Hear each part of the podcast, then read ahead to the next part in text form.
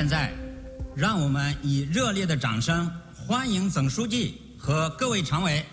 Now, please join me in a warm applause to welcome the General Secretary and other Political Bureau Standing Committee members.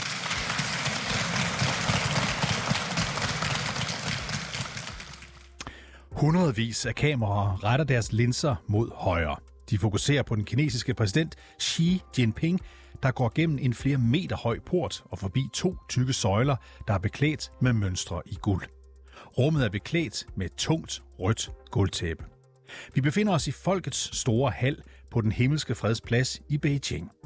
Xi Jinping fortsætter sin rute ind i hallen, hvor han modtager stående applaus. Bag ham følger en række mænd, der ligesom Xi er iklædt jakkesæt og mørkerødt slips. Det er især den mand, der går lige bag Xi, vi skal lægge mærke til. Li Qiang. Han er på den 20. partikongres blevet udråbt til at være Kinas næstmest magtfulde person. Du lytter til konfliktzonen, hvor vi i dag tegner et portræt af den her mand, der lidt overraskende er strøget ind lige bag Xi Jinping. Og vi ser også nærmere på de resterende mænd i rækken. Mænd, der i internationale medier bliver kaldt for Xis nikkedukker. Mit navn er David Træs. Velkommen til Konfliktzonen.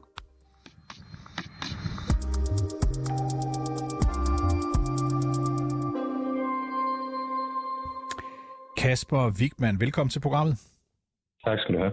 Du er sinolog, altså Kina-kender og leder af tænketanken Think China, der hører under Københavns Universitet. Og du har også fulgt med i den her 20. partikongres hos det kommunistiske parti, som har fundet sted den forløbende uges tid. Det er partiets øverste magt og organ, det der hedder Politbyrået stående udvalg. De er blevet sammensat under den her, øh, under det her, øh, den her kongres. Og Li Qiang er altså blevet udpeget til at være den næst øverste i udvalget. Umiddelbart er det jo ikke et navn, som er kendt uden for os i Kina. Øh, jeg skulle i hvert fald øve mig i at forsøge at sige det rigtigt. Hvilken rolle har han haft øh, indtil nu?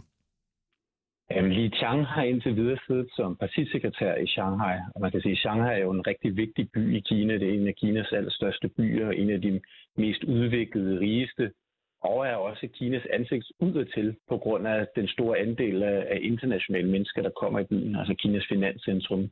Så det er en, en vigtig post, men ikke en af de, sådan, de helt store, tunge poster, som mange af folket i, i toppen af, af Kinas kommunistiske parti, de sidder på, eller har siddet på. Og Elin, vi ser lidt nærmere på, hvem han er, altså går, går dybere ned i, hvem han er, så forklar os lige, hvad venter der ham nu, hvor han har fået den her, øh, trods alt vigtige position i det kommunistiske kinesiske parti? Man kan sige, at det, der forventes af Li Qiang, det er, at han højst sandsynligt bliver premierminister efter Li Keqiang. Ikke at de to har noget med, med hinanden at gøre. Og det betyder, at han får ansvaret for at skulle drive Kinas økonomi fremadrettet. Og Kinas økonomi står overfor, øh, sagt meget mildt, øh, en lang række udfordringer. Blandt andet, at altså, økonomien er jo meget udfordret af de her hårde, hårde coronanedlukninger, vi har set. Og så også et ejendomsmarked, der står til måske at kunne rive proppen under økonomien også. Så det er de ting, som Li Chang han først og fremmest skal, det er at drive økonomien fremadrettet og sørge for, at vækstraterne de bliver opretholdt, og at folk ikke begynder at miste deres arbejde. Og Li Chang har angiveligt ikke haft nogle af de der højstående poster, som Kommunistpartiets nummer to normalt har med i bagagen. Og alligevel så har han fået den her poster. post, og det kan jo ikke øh, undgå, at vi kommer til at tænke på, handler det her allermest om hans forhold til øh, præsident Xi Jinping? Altså forholdet til Xi Jinping spiller klart ind, øh, uden tvivl. Det er heller ikke, hvis det ikke var for det, så var han ikke gjort komikkarriere på den måde sprunget så mange af de trin over, man ellers ser kinesiske politikere skulle gå igennem. Man snakker lidt om, at, at politbyråets stående komité nu er en del af, af Xi Jinpings øh, Zhejiang-hold, så de er alle sammen på en eller anden måde arbejdet sammen i den tid, hvor Xi Jinping han var i Kinas Zhejiang-provins i forskellige byer på forskellige poster der. Så Li Qiang ved også godt, at han skylder sin karriere nu. At han skylder alt for Xi Jinping. Og det er måske også en måde, at, at Xi Jinping kan have mere kontrol med ham på, for netop fordi, at han ved, at Li Qiang skal sværge ham fuldstændig troskab. Men samtidig har Li Qiang også været med til at, at ligesom udbrede teknologiske del i Shanghai og i hele det her område også, hvor er der mange store internationale kinesiske selskaber med tech og, og økonomi også. Så det er måske også på grund af hans færdigheder. Så man kan sige, at, at Xi Jinping nu generelt med, med hele sammensætningen af det øverste ledelseslag i Kommunistpartiet, har valgt sine egne støtter, men han har valgt de allerbedste blandt dem, der svær loyalitet til ham. Os, der kender lidt mindre til Kina, end du gør, Kasper Wigman, kender måske sådan i, i, i virkeligheden to store bynavne i, i Kina, nemlig Beijing og Shanghai. Er det den næstvigtigste by at være leder i? Ja, det kan man sige. Altså både og. Der er jo selvfølgelig også mange andre vigtige byer, men man ved jo selvfølgelig igen også på grund af, at det er Kinas finanscentrum og ansigtet ud til internationalt også, så er Shanghai også en vigtig by. Men der er også andre tungere poster, hvor man også kan bevise sit værd. Også være, altså det er jo selvfølgelig en by og en stor by, men det er ikke at sammenligne med at være for eksempel guvernør eller partisekretær for en af Kinas store provinser. Men det er klart, at, at man skal kunne et eller andet for at være partisekretær i Shanghai. Og så kan vi jo roligt sige, at Li Chang han har været øh, fremme i billedet på en upopulær måde, fordi han som partisekretær i, i netop Shanghai, som vi taler om her, beordrede en to måneders streng øh, lockdown på grund af omikron-corona-varianten. Det betød, at millioner af mennesker ikke havde adgang til basale nødvendigheder som mad og medicin, og det kunne vi følge øh, tæt også på afstand. Med det en mente, er det så ikke noget overraskende, at han nu er valgt til den næstmest magtfulde i partiet? Det kan man sige, og det er også et navn, der har været debatteret meget, og mange mente også, at, at på grund af coronahåndteringen, der var, han ligesom, der var der ikke noget at skulle have sagt med, at han skulle komme i politbyrådet, og slet ikke politbyrådet stående komité, men det er han så blevet alligevel. Og det er igen måske fordi, at han startede egentlig først i Shanghai med at lave sådan lidt en, en blød øh, tilgang til coronahåndteringen, som så fik lov til at løbe løbsk netop på grund af, at omikron-varianten er så smitsom. Men der har man så fra central side insisteret på, at vi skal have de her hårde lockdowns. Og det har han så været i stand til at gennemføre. Og det er nok også noget, som Xi Jinping han har set på med, med tilfredse miner. Og igen, at han bliver promoveret og kommer så højt op, er nok også fordi, at Xi Jinping så har en mand, der svarer troskab til ham, og som han også kan styre i sidste ende. Var der andre i partiet, som var mere oplagte, altså andre, som man kiggede på, og som du kiggede på før den her partikongres, og tænkte, det var mere oplagt, at den eller den blev nummer to? Der har været mange øh, spekulationer. Det er klart, det er der altid, når det gælder kinesisk politik, fordi det er så ugennemskueligt. En person som Wang Yang, som også var kendt som en lidt mere altså markedsreformvenlig, måske lidt mere liberal øh, politiker, kunne måske også have været en stemme, der ligesom kunne have været en, en afbalancering af, af Xi Jinping, men en type som Wang Yang er røget helt ud af kinesisk politik, af toppen af kinesisk politik, og det har vi set med andre personer også, der er mere markedsreformvenlige, så det er ret tydeligt, at Xi Jinping har sat et hold, som, som er altså mænd, der er lojale til ham og Xi Jinpings linje. Jeg skal lige spørge dig, Kasper Wigman, for der var jo også en scene under selve den her partikongres, øh, som fyldte meget, nemlig en scene, hvor den tidligere præsident Hu Jintao blev sådan eskorteret væk, øh, lige som pressen kom ind og filmede. Hvad skete der der? Det er meget, meget svært at blive klog på, og det er noget, som sinologer og kina har, har væltet over hinanden her i weekenden på at blive klogere på, hvad hulen der, der er sket. Man ved, det, man ved det ikke, og vi kommer angiveligvis aldrig til at vide det. Altså, det officielle narrativ er, at Hu Jintao fik et ildbefindende, og derfor måtte blive eskorteret ud, og han også blev eskorteret ind.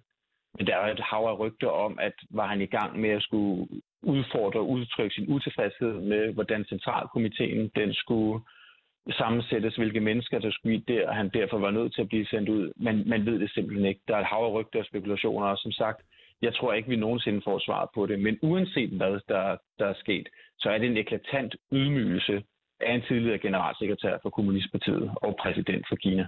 Lige her til allersidst, Kasper Li Chang. Øh, mange siger, at han med den her post nu er kørt i stilling, du er også inde på det lidt før, øh, til den position, der, der vidderlig er en meget vigtig position, nemlig som kinesisk øh, premierminister. Hvad siger du til det?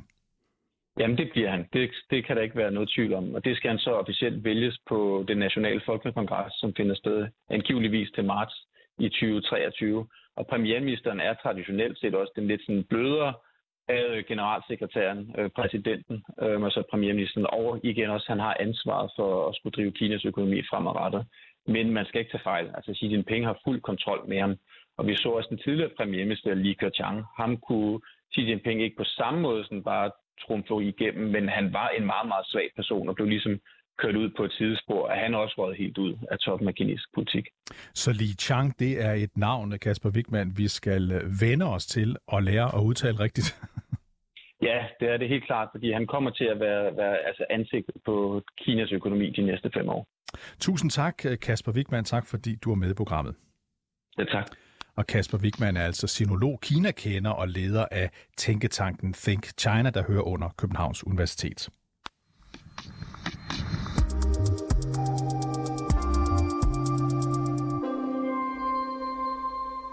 Vi er ikke kun blevet klogere på, hvem der skal sidde som nummer to i Kinas ledelse. Generelt har vi nu fået et billede af, hvem der kommer til at sidde rundt om Xi Jinping de næste fem år. Og Kinas nye politiske topledelse, den er fyldt med, som Kasper Wigman også var inde på før, med Xis tætte allierede. Lasse Karner, velkommen til programmet. Jo, tak. Du er 24-7's korrespondent i Asien, og du er med os i dag fra Singapore. Du har beskæftiget dig med Kina i mere end 10 år. Du skal hjælpe os med at blive klogere på den her nyvalgte magtinderkreds. Den øverste politiske ledelse i Kina, ja, det er politi- politbyråets stående udvalg. Det består af syv personer, inklusiv Li Chang, vi lige hørte om, og så Xi Jinping, der som Kommunistpartiets generalsekretær leder det her udvalg. Prøv at gøre os klog på, hvem er de fem andre?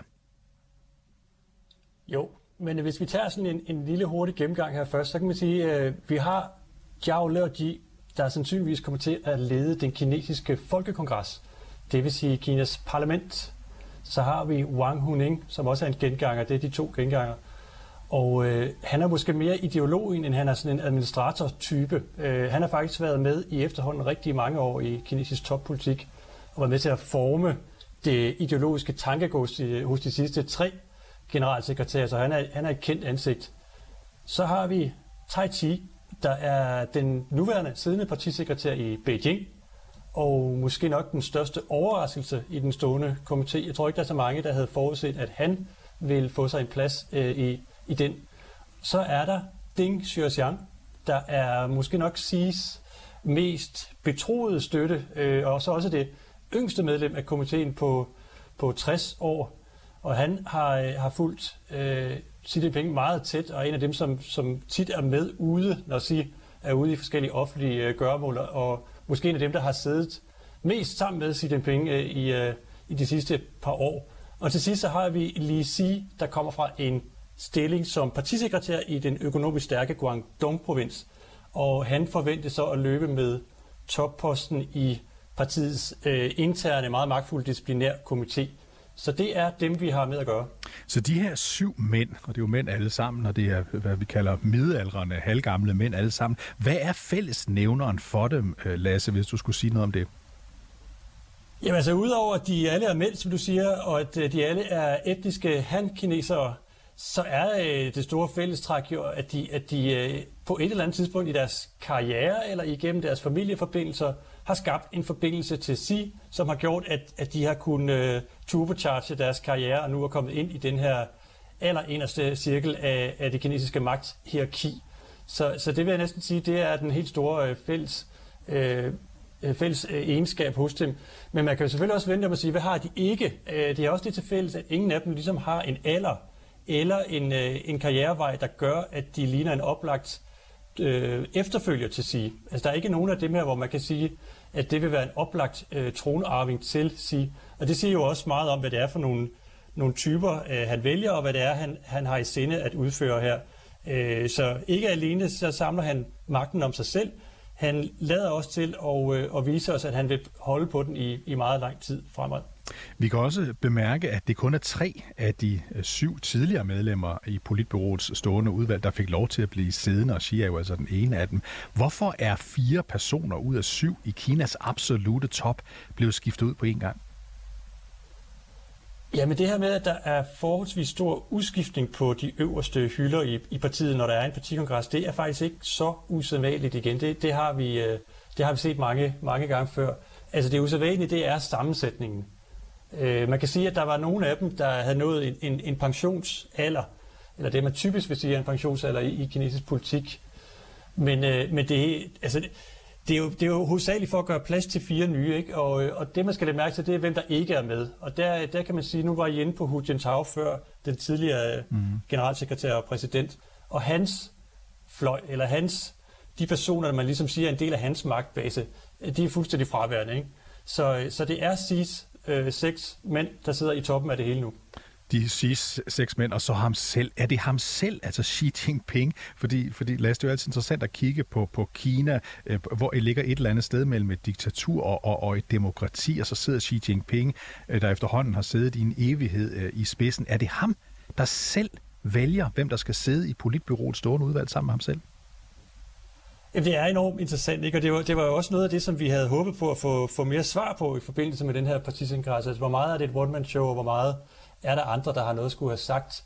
Og øh, når vi så ser dem, der ligesom er trådt frem nu, så må man jo bare konstatere, at, at ja, altså efterhånden, så, så, er det, så er det sådan, det er. Det er sig, der bestemmer. Altså, det kan godt være, at man kan komme øh, op i rækkerne på, på andre måder, hvis man finder andre folk internt i hierarkiet, der kan hjælpe en op. Men du kommer ikke helt til top, uden at have SIS velsignelse i dag. Så hans øh, dominans er total nu, og den her sidste rest af konsensussøgende magtdeling, der har været de sidste par årtier, den er ligesom kastet over bord. Nu står vi jo midt i en dansk valgkamp, Lasse Karner, hvor vi alle sammen ved, at partierne, i hvert fald de fleste partier, sådan almindelige udvalg, de betyder ikke noget særligt. Det er dem, der er folkevalgt, der betyder noget. Men forklares lige, Lasse, i en kinesisk sammenhæng, hvor meget magt har politbyråets stående udvalg? Ja, det er, det er jo ufatteligt magtfuldt. Altså, altså partiet er jo som, som sådan det øverste i Kinas øh, politiske system. Ikke? Man har selvfølgelig et parallelt løb med staten, men det er altid partiet, der trumfer. Og, øh, og der er den her komité jo den aller, aller vigtigste. Der sidder syv øh, personer i det nu. Og lige nedenunder det, kan man sige, der har man politbyrået, hvor der sidder 24, og så nedenunder det har man centralkomiteen, hvor der sidder omkring øh, 370. Men altså, hvis, man, hvis man skal lave sådan lidt en, en, en, en samling, der måske er, er, er nemmere for os at forholde sig til, så kan man sige, at politbyrået er måske en slags bestyrelse for partiet, og så er den stående komité, at det er så forretningsudvalget, som håndterer de løbende ting. Så de mødes løbende, og de udstikker de helt overordnede politiske og ideologiske retningslinjer, som alt andet skal rette ind efter. Og nu er Xi Jinping jo så også, han skal også fortsætte fem øh, år mere. Så hvad betyder den her udskiftning, der har været i det her udvalg, som vi nu har talt om, du har, du har redegjort for? Hvad betyder det for Xi Jinpings politiske magt, og måske også hans politiske kurs i de næste fem år, hvor han jo altså mindst vil sidde på magten?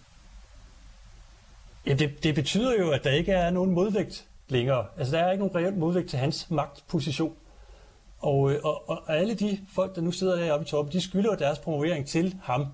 Og de næste fem år vil de selvfølgelig være fuldstændig laserfokuseret på at opnå den vision for Kina, som Xi har udstukket. Og det vil sige, at alle andre interesser nu, de er nærmest sekundære. Øh, selv økonomien, kan man sige. Altså nu hedder det national sikkerhed. Det hedder styrkelse af partiets plads i, i centrum af det hele. Og øh, det er ligesom et ubetinget krav, at man retter ind efter kernen i partiet, som siger, han også bliver kaldt. Så alle, de, øh, de stræber ligesom efter og, og vil opnå det. Og det vil jo så også sige, at man, man, man risikerer, at der kommer nogle, et ekokammer af en slags, fordi altså, hvem tør efterhånden at sige ham imod i, øh, i de tilfælde, hvor der måske er brug for det? Fordi det er altså, øh, det er kun cis-folk, og, og det øh, set udefra virker en, en smule bekymrende. Ja, hvem tør at sætte sig op imod det, Lasse Karner? Det er jo et super interessant spørgsmål, ikke mindst fordi jeg lige vil vende øh, en episode fra partikongressen, som jeg også kort vendte med Kasper Wigman lige før, nemlig den her situation, hvor vi får rullende tv-kamera ved øh, partikongressens afslutning så, at Hu Jintao, den øverste leder af Kina, altså Xi's forgænger øh, fra 2002 til 2012, han pludselig blev dramatisk ledt ud af salen, hvor den her partikongres øh, den, den fandt sted. Prøv lige at beskrive det, der skete, for du sad jo også og så det. Ja, ja, det gjorde jeg, og øh, de, altså de sidste to gange, for fem år siden og for ti år siden, var jeg, var jeg med i Folkets Store, Store Hal som, som korrespondent i Beijing, øh, og jeg har, jeg har aldrig set noget lignende, fordi det, man ligesom skal i baghovedet, når vi snakker om det her, det er, hvor, hvor nøje kontrolleret de her seancer, de er. Altså, de, de, de holder en generalprøve, inden det går løs, så der ikke er nogen, der sætter en fod forkert, vel? Og, øh, og det, der ligesom sker, som man skal se for sig, det er, at der sidder på forreste række, der sidder hele politbyrået og de vigtigste er den ældre generation af ledere. Så de sidder ligesom på VIP-pladserne og sidder oppe på scenen og kigger ud mod de delegerede. Og så kan man se på, øh, på nogle videoer, at der er også kommet flere videoer frem øh, senere hen, øh, så man kan ligesom se et lidt længere forløb. Nu kan man se, at Hu Jintao, han sidder og, øh, og roder med nogle dokumenter, nogle papirer foran sig. Og på hans højre hånd sidder øh, Xi Jinping, og på hans venstre hånd sidder Li Jianshu, en, en anden øh, nu, nu øh, tidligere medlem af den stående komité. Og, øh, og Li Jianzhu, han, han prøver ligesom at fjerne de her papirer fra, fra Hu Jintao. Og det, øh, det er tydeligt på sidste reaktion, at han ikke øh, billiger det, der foregår. Og på et tidspunkt kommer der så en, en, øh, en vagt ind, og, øh, og med lidt øh, besvær for, for hævet øh, Hu Jintao op i stolen og, og, og taget, ham, taget ham væk simpelthen. Og det er meget tydeligt, at det ikke er sådan en, en, en frivillig øh, gang ud af, af, af folkets store, store hal der. Det, det er noget, som, øh, som han ikke havde regnet med ville ske, Hu Jintao. Men og det, det, er, øh, det er uhørt i en kinesisk kontekst. Det er uhørt, men der er jo også dem, der siger, det er i hvert fald den officielle version, at det var faktisk, fordi han fik det lidt dårligt, øh, Hu Jintao. Er det den officielle forklaring? Det er den officielle forklaring, som kom ud fra, fra Xinhua, fra det, fra det officielle statslige nyhedsbureau efterfølgende. Og det kan man selvfølgelig heller ikke udelukke. Altså, det, kan, det kan jo godt være, at der har været et eller andet, øh, altså, der, der går diverse øh, spekulationer og rygter om, hvad manden han fejler, at han er, er dement og Alzheimer, så hvad ved jeg. Og det kan jo godt være, at han har sagt noget, der er, at det begynder at rapple for ham på en eller anden måde. Men, men den forklaring er også bare sådan lidt svær at følge til dørs, fordi altså, det, der er sket lige inden øh, vi ser det her, det er, at de har stemt, eller de har, de har godkendt øh, den, øh, den centrale komité, der er blevet lagt frem af ledelsen. Og, øh, og der har Hu Jintao været op og, og, og stemme også, og smide sin stemme i. Og, og der kunne man jo have ført ham ud, hvis det var sådan, at man kunne se, at han var dårlig. Så, øh, så, så det, det, er meget, øh, det er meget svært at sige præcis, hvad der er sket. Men under alle omstændigheder, så er det, så er det, så er det svært øh, at se for sig, at, at det var noget, som, som, øh, som sige i hvert fald ikke var, var, var bekendt med. Altså han sidder lige ved siden af, og, øh, og det, det er tydeligt, at han også på en eller anden måde er involveret i det, der sker. Så meget kort her til sidst, Lasse, man kan vel ikke undgå at se det her som en magtdemonstration fra Xi Jinpings side? Nej, øh, og som Kasper Wigman også var inde, inde på, så, så er det næsten også øh, lige meget på nuværende tidspunkt, fordi at under alle omstændigheder, så er det det billede, der ligesom har, har brændt sig fast, ikke? Øh, at den, den, den tidligere øh, sekretær, generalsekretær og præsident, der, der ligesom forlader scenen øh, i bogstavelig forstand, ikke? Og, øh, og det er det, der vil blive husket. Og så ser vi dagen efter, at sige, han, øh, han udnævner fuldstændig gør rent bord og udnævner sin, sin egen folk til, til den stående komité, så Hu Jintaos øh, magtbase bliver, bliver eroderet simpelthen. Så, så en magtdemonstration, det var det, og, øh, og det, er, det er sigende for, for den kongres, det er det, den vil blive husket for, tror jeg. Tusind tak, Lasse Karner, 24-7's øh, korrespondent i Asien, med os fra Singapore, altid med en interessant vinkel. Tak skal du have. Selv tak.